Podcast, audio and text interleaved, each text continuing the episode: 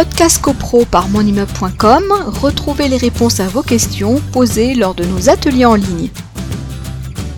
Le premier syndic n'est pas constructeur. Est-ce qu'il peut faire trois ans? Alors généralement, euh, il est désigné sur une durée d'une année et effectivement, ce que font les copropriétaires, parce que le problème des copropriétés, on l'a dit régulièrement lors de nos ateliers, c'est qu'effectivement, euh, une copropriété neuve, les copropriétaires ne se connaissent pas et euh, tout le monde attend la tenue de la première assemblée générale justement pour confronter leur euh, choix de syndic. Alors, dans un certain nombre de cas, les copropriétaires peuvent tout à fait considérer que le syndic de départ leur convient et le conserve. C'est vrai qu'on a tendance à dire que euh, si on pense qu'il y a une proximité entre le syndic de départ et le promoteur, ce qui est très souvent est le cas, c'est peut-être de faire le choix d'un autre syndic, justement parce qu'à un moment donné peut se poser le problème de désordres qui vont affecter les parties communes et la nécessité de faire des déclarations de sinistre à l'assurance dommage ouvrage. Donc le fait de prendre un syndic autonome, c'est-à-dire qui n'a aucune proximité, aucun lien, euh, pas forcément des liens de capitaux, mais des, quand je dis proximité, on peut voir que sur des,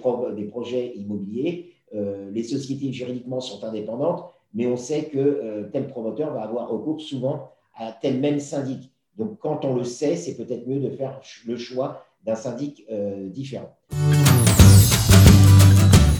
Podcast CoPro par monimmeuble.com, retrouvez les réponses à vos questions posées lors de nos ateliers en ligne.